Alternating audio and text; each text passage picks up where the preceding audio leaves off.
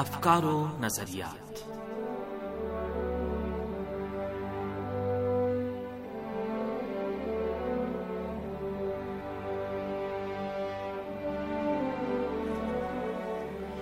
عزیز سامن پروگرام افکار و نظریات کے ساتھ حاضر خدمت ہیں تہا شمیم کا۔ سلام قبول کیجیے ہمیں امید ہے کہ یہ پروگرام بھی آپ سامن کی توجہ کا باعث بنے گا۔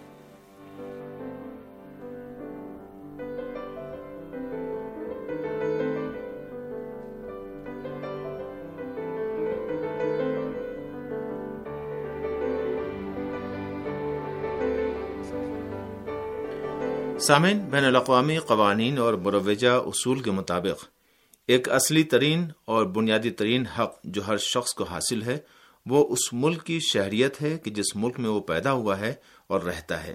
لیکن میانمار میں رہنے والے روہنگیا مسلمانوں کو اس حق سے محروم کر دیا گیا ہے، جبکہ اراکان یا راخین صوبہ مسلم روہنگیا قوم کی تاریخی اور موروثی سرزمین ہے، جہاں وہ قدیم زمانے سے رہتے آئے ہیں۔ یہ قوم صدیوں سے اراکان صوبے میں رہتی آئی ہے اور ماضی میں مذکورہ صوبے میں اس قوم کی اپنی حکومت بھی رہی ہے۔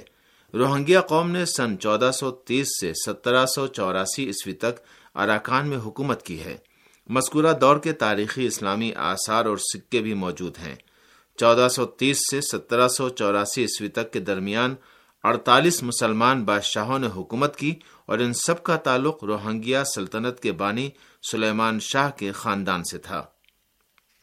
البتہ اراکان میں اسلام پہنچنے سے پہلے روہنگیا قوم کے لوگوں کا مذہب ہندو تھا اور اسلام پہنچنے کے بعد وہاں کے اکثر لوگوں نے اسلام قبول کر لیا۔ اراکان میں ظہور اسلام کے ابتدائی برسوں میں ہی ایرانی اور عرب تاجرین کے ذریعے اسلام پہنچا۔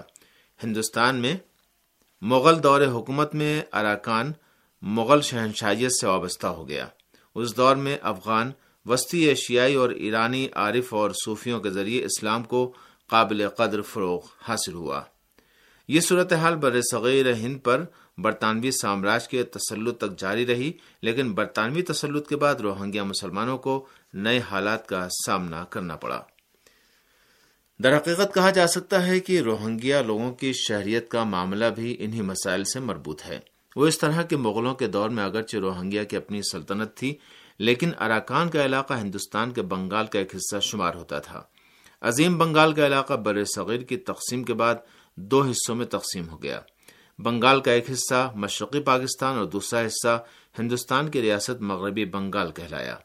بنا بنی کہا جا سکتا ہے کہ روہنگیا مسلمانوں کی شہریت کا مسئلہ جتنا پیچیدہ لگتا ہے، اس سے بھی کہیں زیادہ پیچیدہ ہے۔ اس کی تاریخی بحث ہے اور اس کا تعلق ہندوستان کی مغل سلطنت حکومت سے تھا۔ بنگال کو بھی اس وقت اسی طرح کے حالات کا سامنا تھا اور ایسی سرحدی حد بندی نہیں تھی جس کے تحت مختلف لوگ اور قومیں ایک دوسرے سے الگ ہو جائیں۔ اس طرح روہنگیا قوم کے لوگ فطری طور پر اراکان سمیت بنگال میں آزادانہ طور پر رہے۔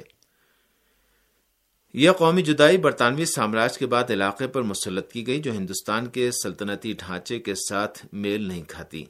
یہ جو میانمار کی حکومت دعویٰ کرتی ہے کہ روہنگیائی لوگ بنگلہ دیشی ہیں، بظاہر اس موضوع سے بے ربط بھی نہیں ہے۔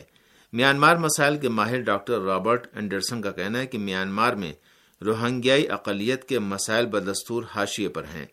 ڈاکٹر رابرٹ اینڈرسن اس وقت وینکوور، کینیڈا میں واقع سائمن فیریئرز یونیورسٹی کے ممتاز پروفیسروں میں شامل ہیں۔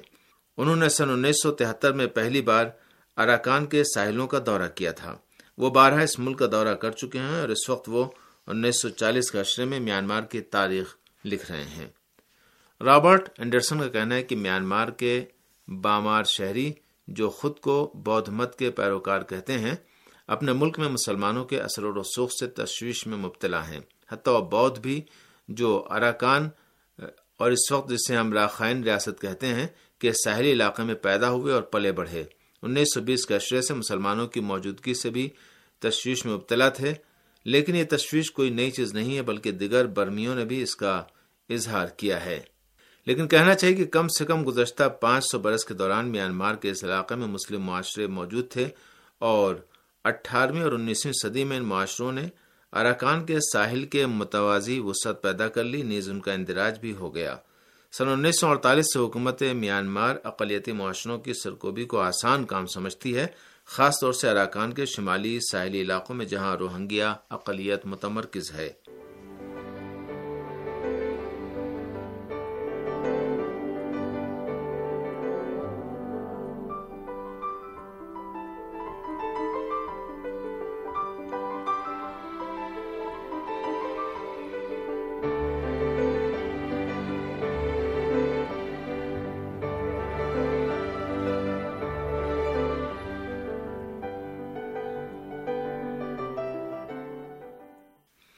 عظیم بنگال اور اراکان ریاست دونوں علاقوں کو دریائے ناف ایک دوسرے سے جدا کرتا ہے، لیکن موجودہ بنگلہ دیش ہندوستان کی ریاست مغربی بنگال اور میانمار کی ریاست اراکان کے پورے علاقے میں مختلف اقوام اور مذاہب کے ماننے والے رہتے تھے، جن میں روہنگیاؤں کے پاس اقتدار اور اثر و رسوخ تھا اور ان کی آبادی بھی اچھی تھی۔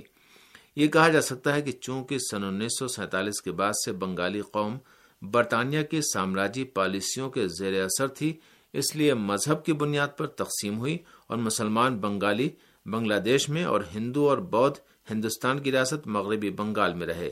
نیز روہنگیائی لوگوں کو جدید بر صغیر ہند سے الگ کر کے میانمار سے ان کا ناطا جوڑ دیا گیا۔ لیکن اس ناطے کو شہریت کی مشکل سے دو چار ہونا پڑا۔ برطانیہ کی سامراجی پالیسی اراکان میں برسا برس کے بعد بھی مسلمانوں کی اقلیت قرار پانے اور راخائن قوم کے اکثریت قرار پانے کا باعث بنی، لہٰذا انہوں نے بودھ ہونے کی وجہ سے روہنگیائی مسلمانوں کی جگہ ہڑپ کر لی۔ ادھر عظیم بنگال میں رہنے والی دیگر قوموں کو اس طرح کی صورتحال کا سامنا نہیں کرنا پڑا، بلکہ اپنے تاریخی رہائشی علاقوں میں بدستور اکثریت میں رہے اور آپس میں جدائی کی واحد وجہ دین و مذہب تھی، جسے برطانوی سامراج نے ہوا دی تھی اور اسی وجہ سے عظیم بنگال کی تقسیم ہوئی۔ مسلمانوں نے بنگلہ دیش میں اپنی اکثریت اور ہندوؤں اور بدھسٹوں نے ہندوستان کی ریاست مغربی بنگال میں اپنی اکثریت کو باقی رکھا، لیکن یہ روہنگیائی تھے جو میانمار میں اقلیت قرار پائے۔ نیز اسی مسئلے کے آڑ میں متاثر بدھسٹ ان کی قومیت اور شہریت کا ہی انکار کر رہے ہیں۔ ایسا لگتا ہے کہ عظیم بنگال میں انہی تاریخی رشتوں کی وجہ سے اقوام و مذاہب ہیں۔